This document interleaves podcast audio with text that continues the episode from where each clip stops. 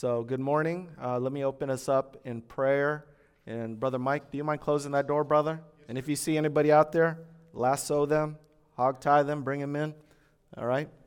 Let's pray. Father, we're grateful for this time that you've given to us. And, Lord, we're here to honor you. And, Father, we ask you to glorify your great name through the teaching of your word, that, that you would help all your servants here hear your word rightly. Lord, that we would learn and grow in grace, mature in the faith, and apply what we've learned, and to make your name great wherever we go. In Christ we pray. Amen. So, the topic this morning is the topic of how to share the gospel with Roman Catholic friends. Roman Catholic friends. So, how many of you have actually grown up in a Roman Catholic home? So we have one, two, three. I'm sure there's more people here that have grown up in a Roman Catholic home. And would you say your home is actually practicing Roman Catholic? Practicing Roman Catholic? Practicing? No? Not? Okay. So it seems to me there are, there are two types of Roman Catholics uh, those who practice, uh, those who believe uh, Roman Catholic traditional dogma, and those who identify as Roman Catholic but they're not practicing. Uh, in other words, it's more of identity, it's more of community as opposed to doctrine. Okay, how many of you have Roman Catholic friends and family? I mean, outside of your immediate family. You have family and friends outside of your family that are Roman Catholic. Okay, so quite a bit. So there was a, a study back in 2000, and this data is old, and I'm sure this number is uh, much larger than it was, but in 2000, there was roughly 2 billion professing Christians in the world, and out of that 2 billion, over a billion identified themselves as Roman Catholic. Most Roman Catholics live in Latin American countries. Uh, they live in South America, Latin America. A large population of uh, Roman Catholics live in Brazil, South America. Um, I've seen that with my own eyes. I used to live in, uh, in Rio when I was a child. Um, and so Roman Catholicism is all over the place. It's also difficult when we address this topic of Roman Catholicism to treat Roman Catholicism as a separate religion as opposed to a purely Christian religion. And when I say Christian religion, what I'm saying is it's based on the Word of God. There's a biblical Christianity, and then there's a Roman Catholicism um, behind that, so to speak. What's interesting is that Bible believers and Roman Catholics use a lot of the same terminology and language. They use the word Jesus Christ. Uh, they use the word sin. They use the word grace. They use the word atonement. They use the word justification. They use a lot of the language that we use as Bible believers today. And, you know, they say they believe in the Bible, which I believe there's a certain degree of truth to that. They believe in God. They believe that Jesus died for sin and he's the Son of God. So they say things that are true. However, if you actually read the definitions of what they're saying, it means something completely different.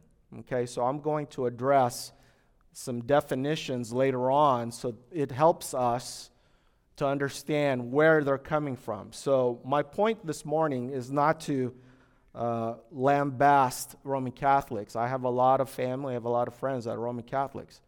I'm very sympathetic towards their position. Uh, my heart breaks for them because as a Bible believer, uh, I've committed my life to the Word of God, and so the language that they use is similar to our language, but I want to argue that the definitions are different. That's where the rub is. That's where the conflict and the tension is, is the definition. So I want to address definitions here later on this morning. Um, so, but I also want to say this that not all Roman Catholics, not all of them hold to faith plus works unto salvation. Faith plus works unto salvation. That is the Roman Catholic position. And the reason I say that is, again, I have family and friends who are in the Roman Catholic Church. And when you have discussions with them and you define the terms, they actually do believe that Jesus is the Son of God. They do believe that salvation comes by faith in Him. And I have a, a dear friend by the name of John who identifies strongly as a Roman Catholic. And I've asked him, I said, Who is Jesus? He'll give me a biblical definition. I'll say, What has He done for sinners? And he'll give me a biblical exposition on the atoning work of Christ. And then I'll ask them, ask him, what does it take to be saved? And he'll say, faith in Christ. And I say, and I respond by saying, plus what? That's the key question, plus what? And he'll say, plus nothing. And I say, well, what do you mean by that? He says, I believe that Jesus is the only Savior. You have to believe in him for salvation. And I said, in him alone? And he'll say, yes. So, what I learned from that is that there are Roman Catholics that identify as Roman Catholics, but they do not hold to the position of faith plus works. Okay? But I would say that a majority of Roman Catholics hold to faith plus works, which I'll address here in a minute. So, why do we assert that the Catholic Church is not a true Christian church or religion? Why do we say, as Protestants, that they're a false religion? I know that sounds mean and, dis- and disheartening. But again, it goes down to how do you define certain words? Okay? So when we examine this, again, they have a different definition of certain key terms that are important to salvation. Roman Catholic teaching, traditional teaching, say and believe that salvation is through Christ, but not solely through faith in Christ alone. So it's faith in Christ, but it's not faith in Christ alone. In other words, the Protestant position is in order to be saved, it's faith in Christ alone, that's it. End of statement. But the Roman Catholic traditional teaching is faith in Christ plus some sort of work to be saved. So, grace, again, is a word that they use and we use, but it means something different. But grace is dispensed through people, either priests or saints, and objects, which are sacraments and there's no required response of repentance and faith on the person who receives grace. In other words, they just receive grace, but they're under no mandatory uh, situation to respond in faith. So, Roman Catholics um, in general have different positions than Protestants. We are Protestants. But also, a lot of Protestants want to talk about issues that I think are not the heart of the gospel. In other words, they want to talk about hot topics like what are saints and the purpose of saints and try to break down that argument or deconstruct that argument. They want to talk about indulgences, which I'll go into here in a minute. They want to deconstruct purgatory or the Pope. But I would argue that those items are important, but that's not the heart of the gospel. The heart of the gospel is the gospel of Jesus Christ. And so we need to be clear on what the gospel is. We need to be clear on our terms. We need to be clear on our definitions as we talk to friends who are in the Roman Catholic religion. So our goal here is to help them see the differences. Our goal here is to pray for them, that God would soften their hearts and change their hearts. So I want to address some key doctrines this morning from a Roman Catholic traditional position. So when we think about Roman Catholicism, the Roman Catholic Church is the official body that teaches and propagates Catholic doctrine and dogma. When we think about Roman Catholics, uh, we need to have a conversation with them. Now, I know that many of us who are Protestants, we love to get into debates, we love to argue for the sake of arguing. Um, I think there's a time and a place for that, but if we care for people's souls, we need to have an actual conversation with them. A gracious, kind, winsome, but firm in the gospel conversation. We don't need to argue with them for the sake of arguing. So I would just encourage you have conversations with people. So, there's two broad categories that I want to address this morning. The first broad category is the doctrine of the Word of God. How do Roman Catholics look at the Word of God? And the second broad category is the doctrine of salvation.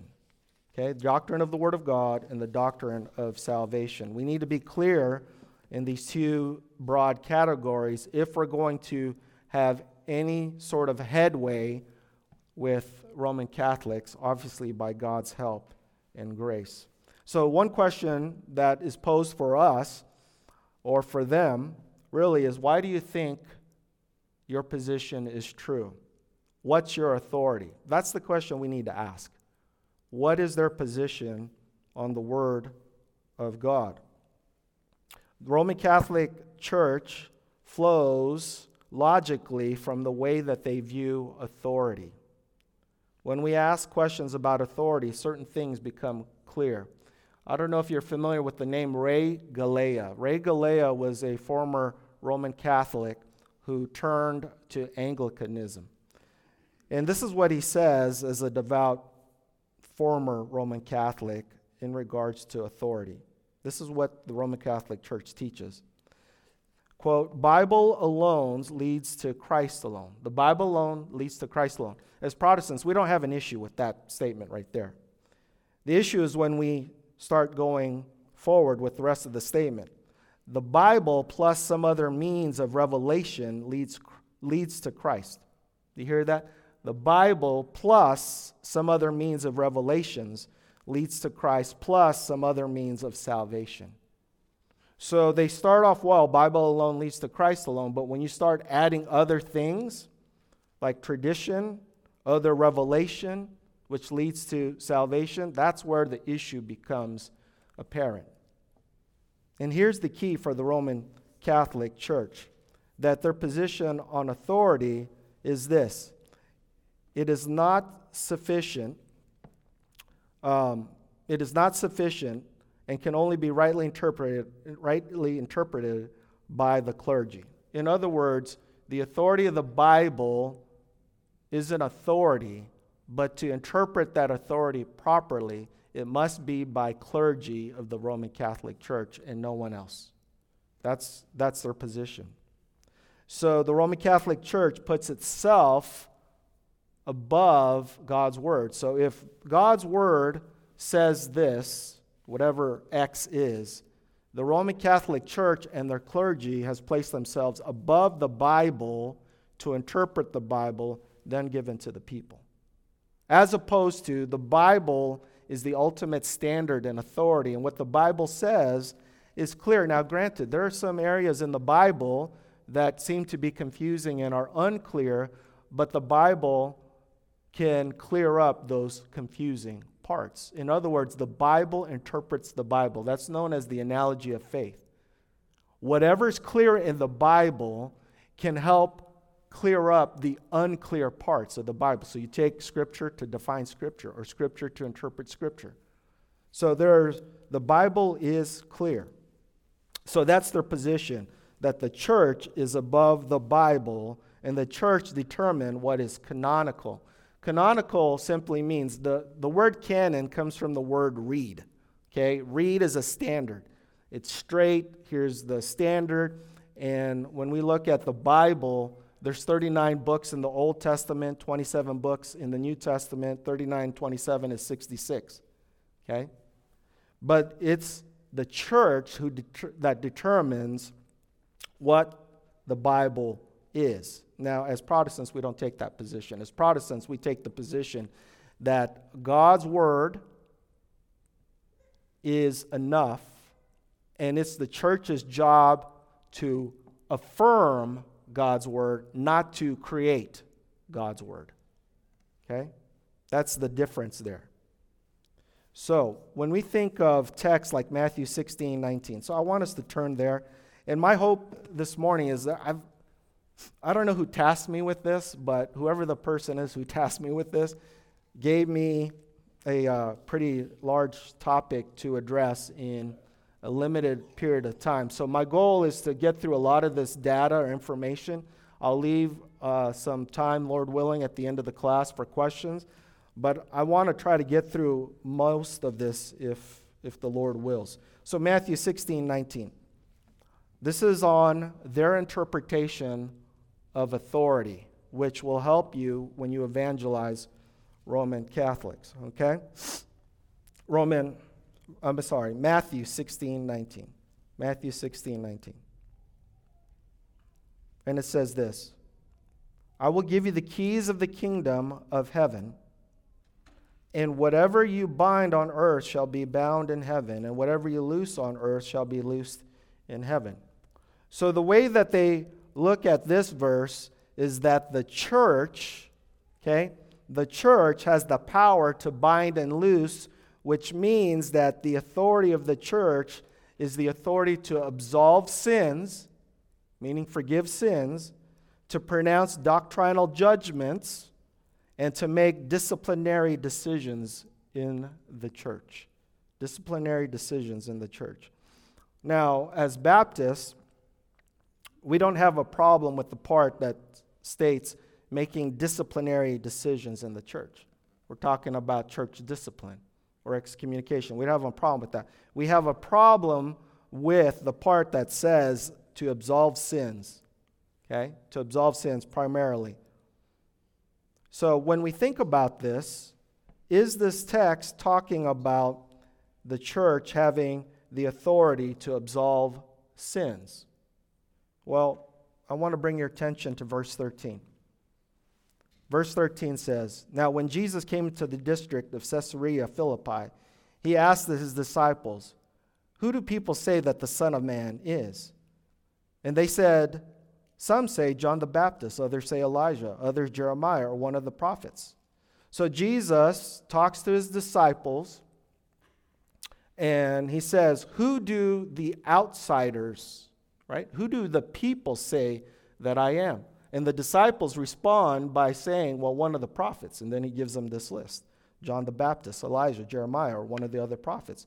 Then Jesus asks the disciples again another question. And the second question is, But who do you say that I am? Now, instead of asking the crowd, the outside crowd, he asks God's people, specifically disciples, Who do you say that I am? And Simon Peter, in verse 16, replied, you are the Christ, the Son of the living God. Do you hear that? You are the Christ, the Son of the living God. And listen to what Jesus responds to in verse 17. Jesus answered him and said, Blessed are you, Simon Barjona, for flesh and blood has not revealed this to you, but my Father who is where? In heaven. So God the Holy Spirit had revealed it to the disciples, especially Simon Barjona, Simon Peter, right? That Jesus is who? The Christ, the Son of the living God. And then verse 18, and I tell you, you are Peter, and on this rock I shall build my church, and the gates of hell shall not prevail against it. I will give you the keys of the kingdom of heaven, and whatever you bind on earth shall be bound in heaven, and whatever you loose on earth shall be loosed in heaven. So when you read the whole context, right, this is not talking about absolving sin, even though the Roman Catholic Church teaches that. If you read the entire context, this is known as the Caesarean Philippi Confession. Caesarean Philippi Confession. The question is who do the people say that I am? As a matter of fact, who do you say that I am? You are the Christ, the Old Testament promised Messiah the Son of the living God. That is known as the Caesarean Philippi Confession. So, where the Catholic Church says the church is built upon Peter, okay, because it says here, and I tell you, you are Peter on you are Peter, and on this rock I will build my church. But as Protestants, especially Baptists, the church is built not on Peter, but on Peter's confession that Jesus is the Christ, the Son of the living God. You see the difference? Because if you don't understand that, you're going to have a difficult time talking to Roman Catholics, especially when it comes to this verse. Okay?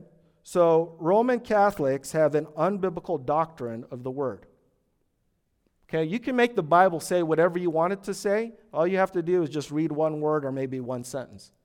But as Bible believers, we want to interpret the Bible correctly. That's why we read multiple verses, right? You got to read the whole context, you got to read the whole story. But then Roman Catholic friends, they, they counter argue by saying, well, how do you know you're reading your Bible correctly? People interpret the Bible different. How do you know your way is right? Now, I hear that not simply from Roman Catholics, I hear that from just about every religion under the sun. So, certain people are to properly interpret the Bible according to Roman Catholic dogma. Quote, the task of giving authentic interpretation of the Word of God, whether it is in written form, okay, we don't have a problem with that statement. Here's the problem we have. Or in the form of tradition, capital T, in the form of tradition, has been entrusted to the living teaching office of the church. The other problem is this word living, because if you take that word at face value, if the office, this particular office of the church, is a teaching office, but it's a living office, the living teaching office then can change or evolve throughout time. Why? Because you're alive. Does that make sense? This means that the task of interpretation has been entrusted to one group of people in the Roman Catholic Church, and that one group is bishops, our bishops, in communion with the successor of Peter, the bishop of Rome. So that's how they look. So when we read Matthew 16, 19, they look at Peter as the bishop of Rome, the first apostle. So when we think about this, they have a different view of interpretation. They say the Bible is good and you should interpret the Bible but that Bible should be interpreted by who? Only the clergy. And also tradition. They, what they do is they take unwritten traditions. Okay, so back then in biblical times, it was an oral society. Okay, so what people would say and what they remember of what people say would count as tradition because it wasn't written, it was unwritten. Then it falls under capital T, which is tradition. And they put tradition equal to the Bible. Okay? So it's no longer that the Word of God is sufficient, it's now unwritten tradition risen to the same level as the Bible. So, tradition, according to them, is the body of unwritten knowledge given by Christ to the apostles and handed down to and through the bishops. So if Peter is the bishop of Rome, the first original apostle, and you come down this line of apostles, then if you stay in that same line, then you're part of what's called the true church, according to them. Okay? Because it's apostolic succession. So this argument flows from the belief that the synoptic gospels were constructed from stories and memories that the first Christian passed down. So when it comes to tradition, they're saying that the Gospels were written from stories and memories that Christians had passed down from generation to generation. In other words, you must refer to tradition to have an authentic interpretation of the Bible. Did you hear that? You have to rely, your default position is you've got to rely on tradition in order to interpret the Bible correctly. That's a problem. Because what you're saying, whether they want to admit it or not, what you're saying is the Bible is good, but it's not really good. The Bible's perfect, but it's not really perfect. The Bible's inspired, but not fully inspired. The Bible is closed canon, meaning 66 books, but those 66 books mean nothing without tradition. Do you see the problem with that? There's a major problem with that. You must refer to tradition to have an authentic interpretation of the Bible. Quote, the church does not derive her certainty about all revealed truths from Holy Scripture alone. That's a problem. That's a problematic statement. So, what they're saying is tradition and Scripture must be accepted and honored as equal. Tradition, Scripture, and magisterium. Magisterium is defined as the teaching body of the Catholic Church, are so connected. Those three tradition, Scripture, and the magisterium they're so closely connected and associated that one cannot stand without the others. They all contribute effectively to the salvation of souls. Let me give you an example. 169 years ago, in 1854, Mary was declared by the church as born without original sin. Born without original sin, meaning she had never sinned. That concept is known as immaculate, immaculate conception. I don't have a problem with the terms immaculate conception if it's only applied to Jesus. I do have a problem as a Bible believer when you take that term and apply it to Mary. That's a major problem. They don't quote scripture to prove immaculate conception for Mary, it's tradition. They don't use the Bible to prove their point. So, I think that's a, a major, major issue there, what the church did, Roman Catholic Church there did in 1854. So, one of the other questions we need to address is so we now see how they look at the authority of the Word of God, Roman Catholics do. It's the Bible plus what? Tradition plus the magisterium, the teaching body. Okay? That's how they look at authority of the Word of God. You have to have those in place to have a correct interpretation of the Bible. Now, let's address the other broad category about salvation. Salvation. How are you made right with God? What will you do with your sin? Those are legitimate questions. And we need to ask those questions of our Roman Catholic friends. So there are six key terms that you should have in your bulletin. Uh, there's bulletins there and there. But there's six key terms that we use with Roman Catholics, but I want to define it from their position so you understand what they're saying when they're talking with you. Okay? So the first term is sin. Sin.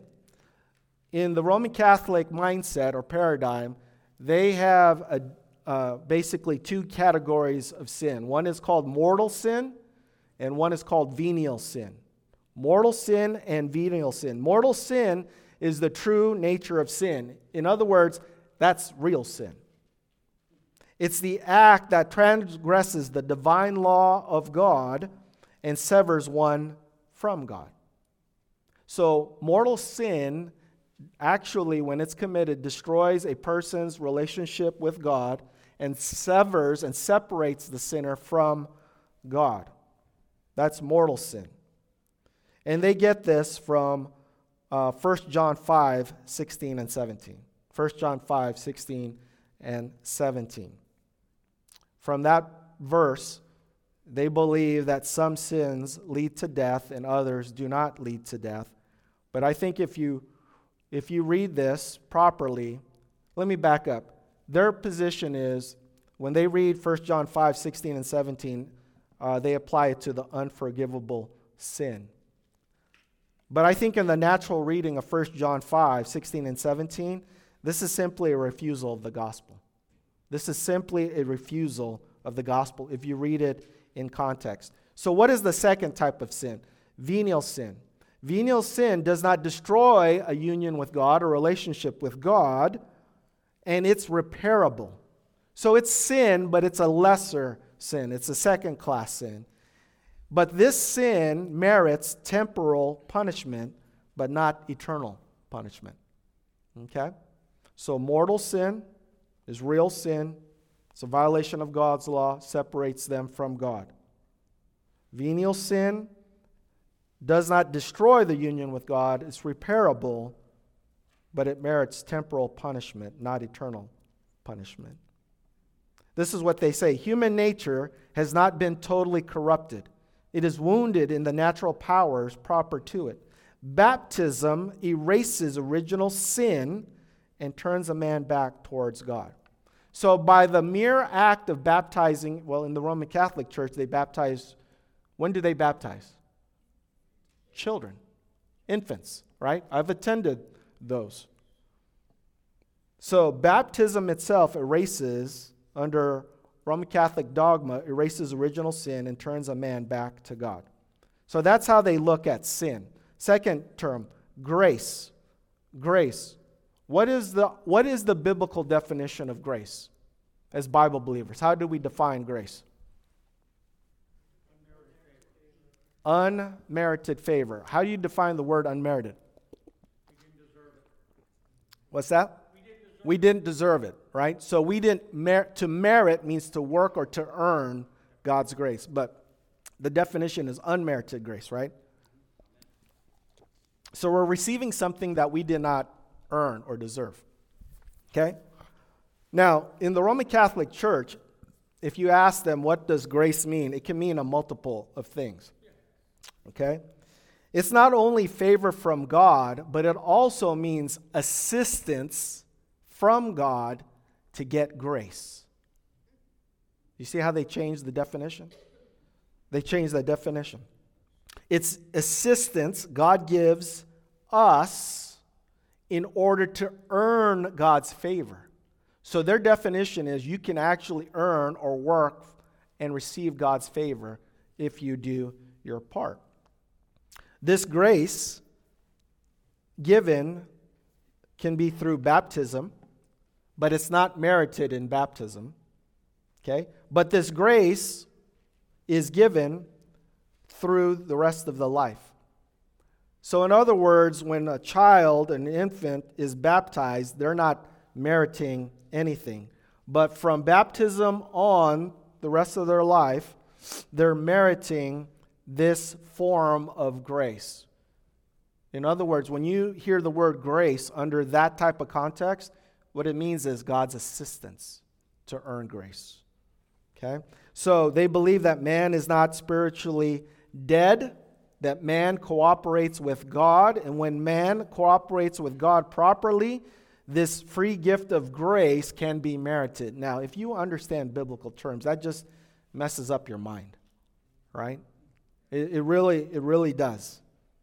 That's why definitions matter. Definitions matter.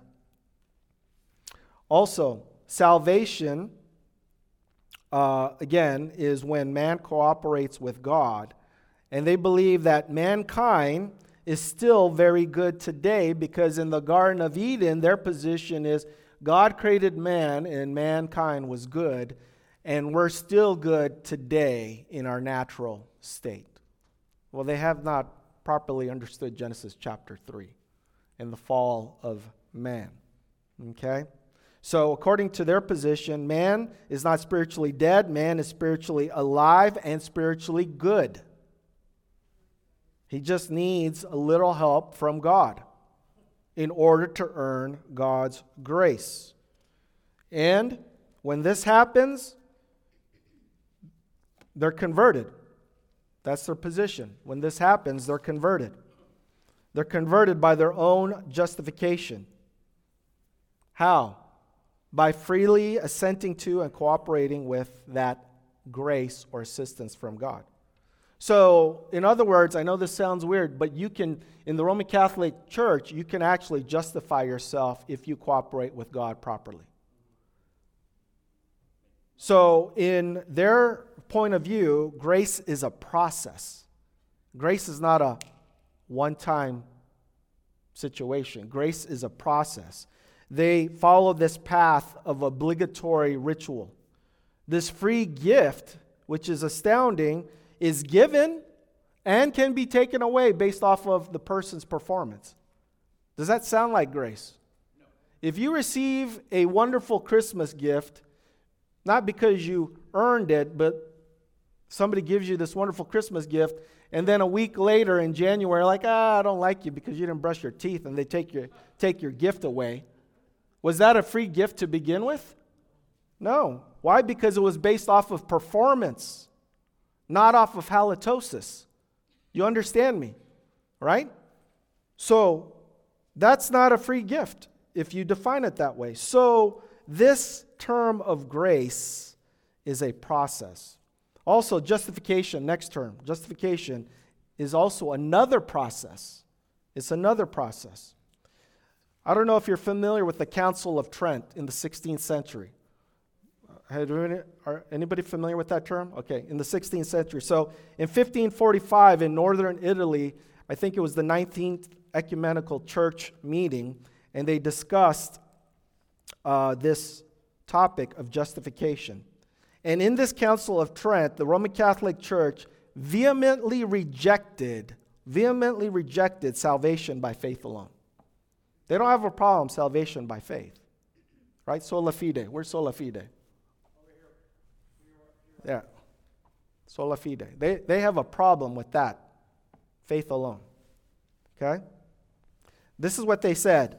Quote, if anyone say that by faith alone the impious is justified, in other words, sinners are justified, in such wise as to mean that nothing else is required to cooperate in order to obtaining the grace of justification, let him be anathema.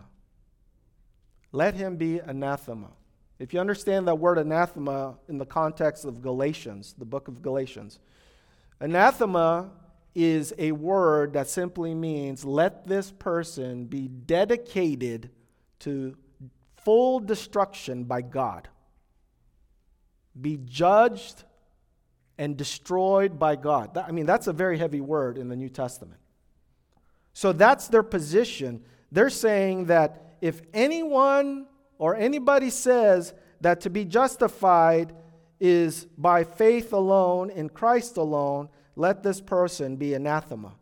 In other words, they need to be justified by holding to the Word of God, tradition, right? And they need to cooperate with God.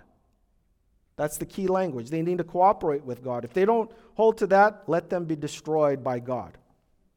The Roman Catholic Church has not abandoned this view, they still hold to this view positively. So, when we think about this, their definition of justification is different than our view of justification. That's why I said they use the same terms and the same words that we use, but when you ask them the definition, it means something different. What is the definition of justification from the Bible? Anyone? Okay, what does, the, what does justified mean, though? Thank you, Brother Daniel. Justification in the Bible is a legal term that comes from the highest courtroom in heaven, from God Himself, the great judge of the entire universe. And God Himself, the Creator, has said in, in a legal declaration, it's a one time legal declaration, this person is no longer guilty. No longer guilty of breaking God's law. That's the biblical definition of justification. It's a one time deal, it's not a process. You work, earn, work, earn, work, earn. No. Do you believe in Christ? That's why I love the Bible. Because no other religion can claim that or offer that. So, uh, according to them, justification is the work of God alone. We don't have a problem with that. But when you read the rest of the definition, presupposing, however, on the part of the adult the process of justification and the cooperation of his free will with God with God's preventing and helping grace. So again, they look at it as a process. Let's look at the next term, term number 4, sacraments. Sacraments. I want to spend some time on this. What time do we have? I can't see that. 1026. Okay, 1026. Oh, okay. Here we go. So, sacraments. Sacraments. And I don't know if you have room on your paper, but I hope you can write down some of this because I think it will be helpful. There are seven sacraments. There's a reason why there's seven sacraments. In, in the Bible, the number seven is the number of perfection. So, sacraments are things that a person does to earn God's favor or to earn salvation. And these seven sacraments are baptism, confirmation, communion, also called the Eucharist. We call it the Lord's Supper. Penance, marriage, taking of holy orders, and the final rites before death. Performing these deeds or, or sacraments um, earns God's favor. So when a infant is baptized at what, one week old or two weeks old or however, that baptism actually in the Roman Catholic world earns God's favor. That's known as a sacrament. So, I want to talk about these seven sacraments really quick. Number one, baptism. Baptism, okay? Uh, this baptism is conveyed as a grace, and this is the grace of regeneration. In other words, when a child is baptized, a child is born again. And when this child is born again of the Spirit, this child's soul is changed forever, leaving this child justified in the sight of God simply by water. If that were true, if that were biblically true, I would run around right now with two bottles of water and sprinkle everybody as much as I can. I would run down the streets with a fire hose and spray every car that drove by Spring Mountain. Why? Because they think that the magic and the power is in the water. Water is just water, right? Water is just water. So, they think that righteousness is infused. That's a key term. You have to write that down. Write that down. Righteousness is infused or poured into the soul. So, from a Protestant position, we believe that righteousness is imputed. Righteousness is transferred from Christ to the sinner by faith in Christ. That's the key righteousness that God requires is transferred or imputed from faith to Christ by faith in Christ, as opposed to baptism says, I'm pouring water on this person, and therefore righteousness is infused in the soul. Catholics, Roman Catholics, infuse, Protestants, imputation. I hope that makes sense. All right. Confirmation. Confirmation. Confirmation is a separate rite, but confirmation cannot happen apart from baptism.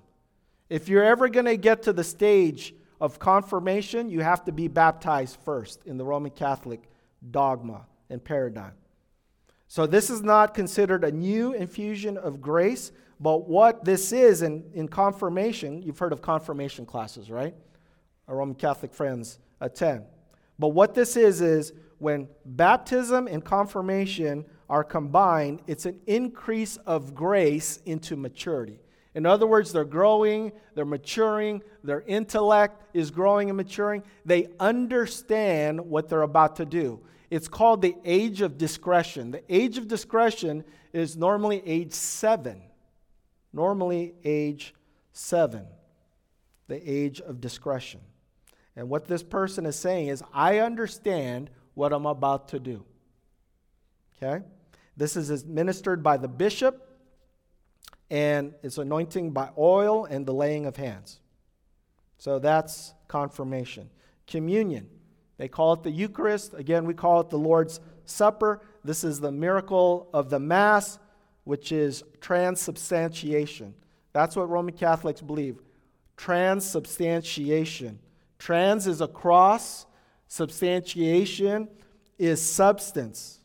So the substance is carried or moved across. And this comes from the ancient Greek philosopher Aristotle. Aristotle, he taught that there's a difference between substance, Substance is the essence of a thing, right? It's the internal part of a thing or a person. And accidents.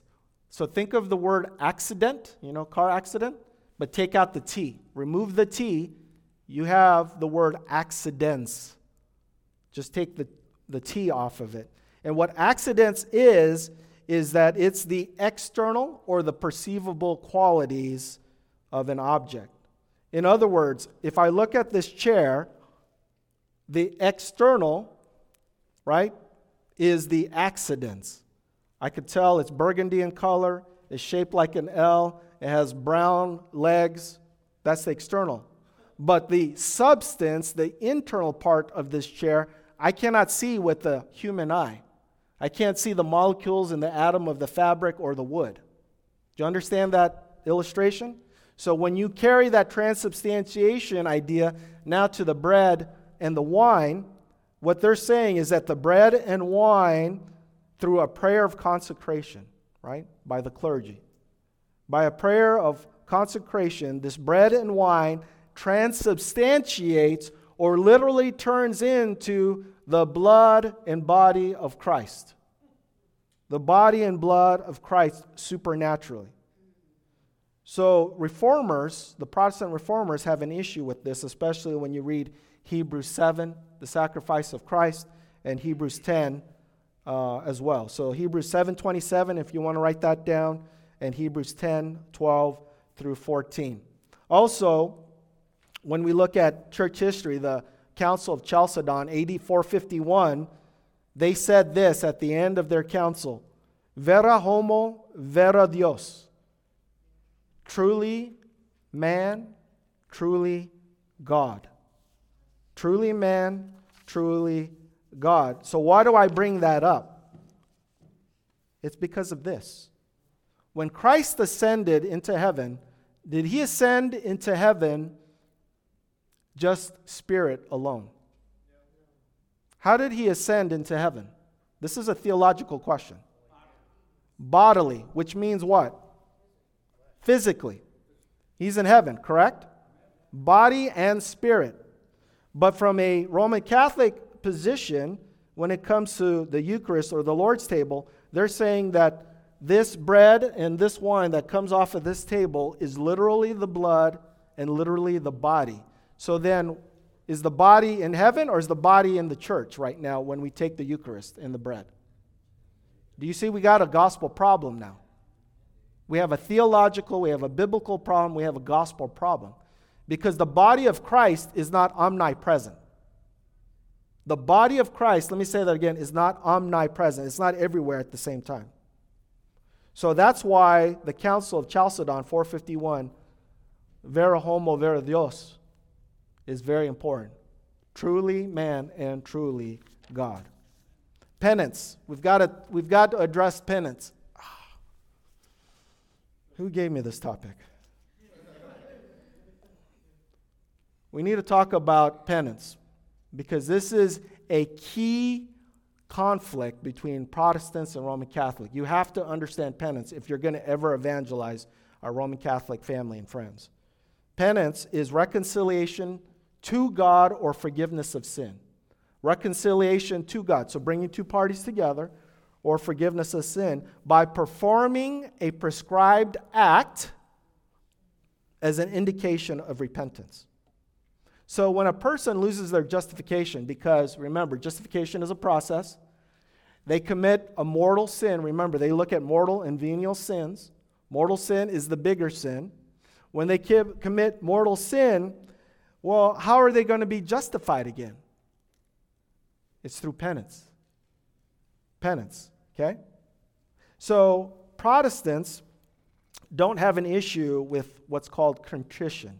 Contrition is the turning away from sin out of a genuine sense of having offended God.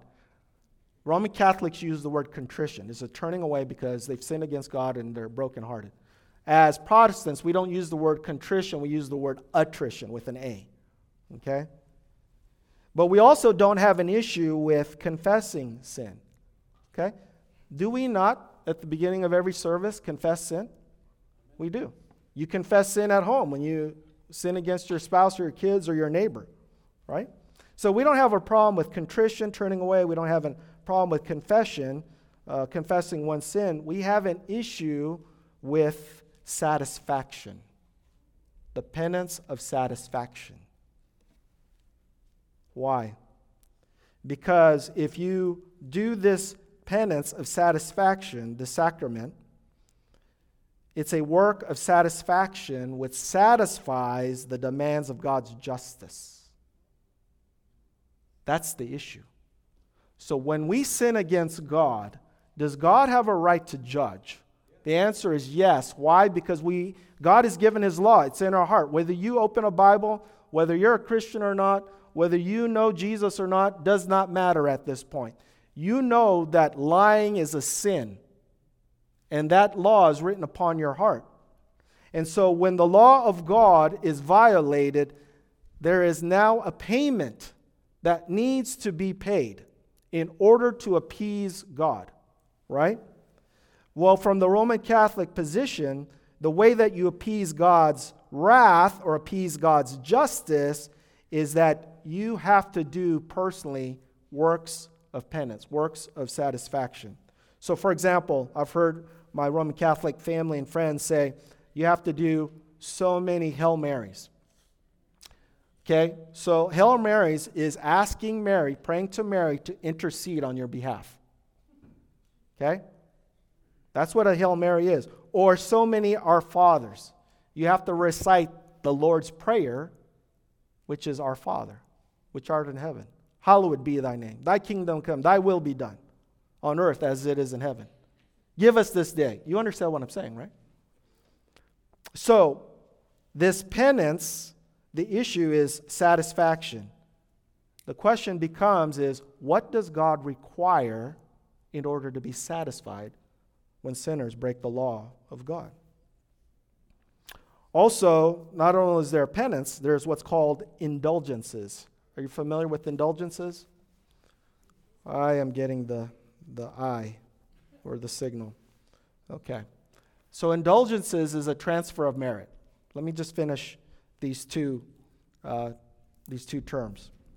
Indulgences is the transfer of merit. In order for a person to gain heaven, again, a person must have sufficient merit. So, if not, when a person dies, this person goes to purgatory, not hell. Purgatory means a purging place, a purging place. It's not hell. This person in purgatory can accrue merit, righteous merit, in purgatory in order to get to heaven. So you got heaven, you got hell, and then in the middle, you got this middle ground called purgatory. It's not hell, it's a purging place. You can earn merit, and if you earn enough merit, you can get from this middle ground all the way up to heaven. The problem is the Bible doesn't talk about purgatory at all. The Bible does not talk about the, uh, the Bible does not talk about purgatory at all. That's a major issue. That's a problem. That's a problem.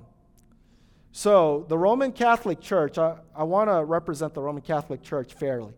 A lot of people believe that the Roman Catholic Church uh, sold indulgences, right, which is righteous merit, to the poor people in order to raise funds to rebuild the Basilica of St. Peter. Okay? I think that's a secondary point. From my research, I really believe that the Roman Catholic Church was trying to not create a fundraising event for St. Peter's Basilica. I think they were really genuinely thinking from their position that we want people to go from purgatory to heaven. This is a way you do it. I don't think it was a fundraising event. I could be wrong. I understand that. But I don't think it was strictly a fundraising event until you get to Johann Tetzel. You know Johann Tetzel? He was the German Dominican preacher that was selling indulgences, and the Roman Catholic Church had an issue with him because he was making money. He's like, this is a great uh, profiteering event, okay, by selling indulgences. Let me talk about one more, and I'll close this out. I'm so sorry. Marriage. Marriage. That's another term. In the Roman Catholic Church, when someone gets married, again, this is an infusion of grace. Grace, remember, is not defined as unmerited favor. Grace is defined as what? Assistance from God to earn favor. That's how they define grace. And this grace is infused into this couple when they get married. When they get married. And so, what it does is it strengthens the union of a man and a woman. And it accomplishes a real mystical union. Real mystical union. Let me just say this, okay, just to wrap up is that if you're dealing with Roman Catholics, okay, there are two general categories that you need to be mindful of. And this is where we take doctrine and we make it a practice, right? Here's the application. You're going to run into the first category. The first category is practicing, believing Roman Catholics. They know what they believe, why they believe it. They think they don't need salvation. Why? Because they understand the Bible properly. They understand what the priest has taught them. They hold to Roman Catholic traditional dogma. So, in that category, which is roughly 10 to 20% of the time, you need to know your Bible. And so, I would, I would encourage you that you know these terms very well baptism, confirmation, communion, which is the Eucharist, penance. You need to understand how they look at marriage, taking holy orders, the final rites before death. So, if you can understand that, so you have a background of what they're thinking, and you know your Bible well, and you know the gospel, that's the way to address that first group. Have a conversational style with them. Now, the second type of Roman Catholics you're going to run into 80% of the time are non practicing Catholics. And what that means is, and I've asked a lot of my Roman Catholic family and friends about this. I say, Are you a Roman Catholic? They say, Yes. Do you go to church every Sunday? They say, No. Do you read the Bible all the time? They say, No. Do you believe in Jesus? Not really but you're a Roman Catholic. So help me understand that. So, what I found out the hard way is that for many, 80% of them, 8 out of 10 of them, they identify as Roman Catholic. Why? Because it's a cultural thing, it's a family thing, it's an identifying thing. This is all I've ever known, Rolo. This is how I grew up. This is where I'm comfortable. This is where I'm safe. Yes, I don't know what I believe, like what you believe, I can't defend my position, but I identify because it's familial or cultural. Now, what do you do in that situation? In that situation, know the gospel, share the gospel. I love those situations.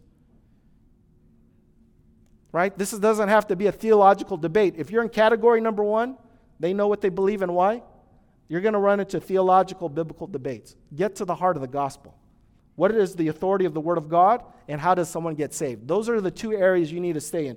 Don't talk about the Pope is the devil. If you get into that category, you're never going to get anywhere. It's a dead end. I've tried it. I know it doesn't work. Right? Get to the authority of the Word, okay? And how does someone get saved? First category. Second category, know the gospel. Be bold. Ask the Lord to help you, He will help you. And share the gospel. Like when I smell blood in the water, I'm a shark. I'm going for it, right? Because I may never see this person again. And this person's soul is on the line. Eternity matters, salvation matters. Christ is all, and Christ is enough. If we care for people and we love people, we will share the gospel with them in a loving, firm, winsome way. Amen? All right. I'm sorry that I ran over. Let me pray for us. Father, I'm grateful for this time. This topic is, is, is not simple, Lord, it's enormous. I feel like I haven't done this topic justice today. But I pray, oh God, that you would help my brothers and sisters in Christ to evangelize Roman Catholic family and friends in a way that's honoring and pleasing in your sight. That you would give us wisdom and discernment that comes from your word by your spirit. That you would give us the right words at the right time. And that you would call your people unto salvation for you are the great, glorious, almighty God, and you are worthy to be praised. In Christ we pray. Amen.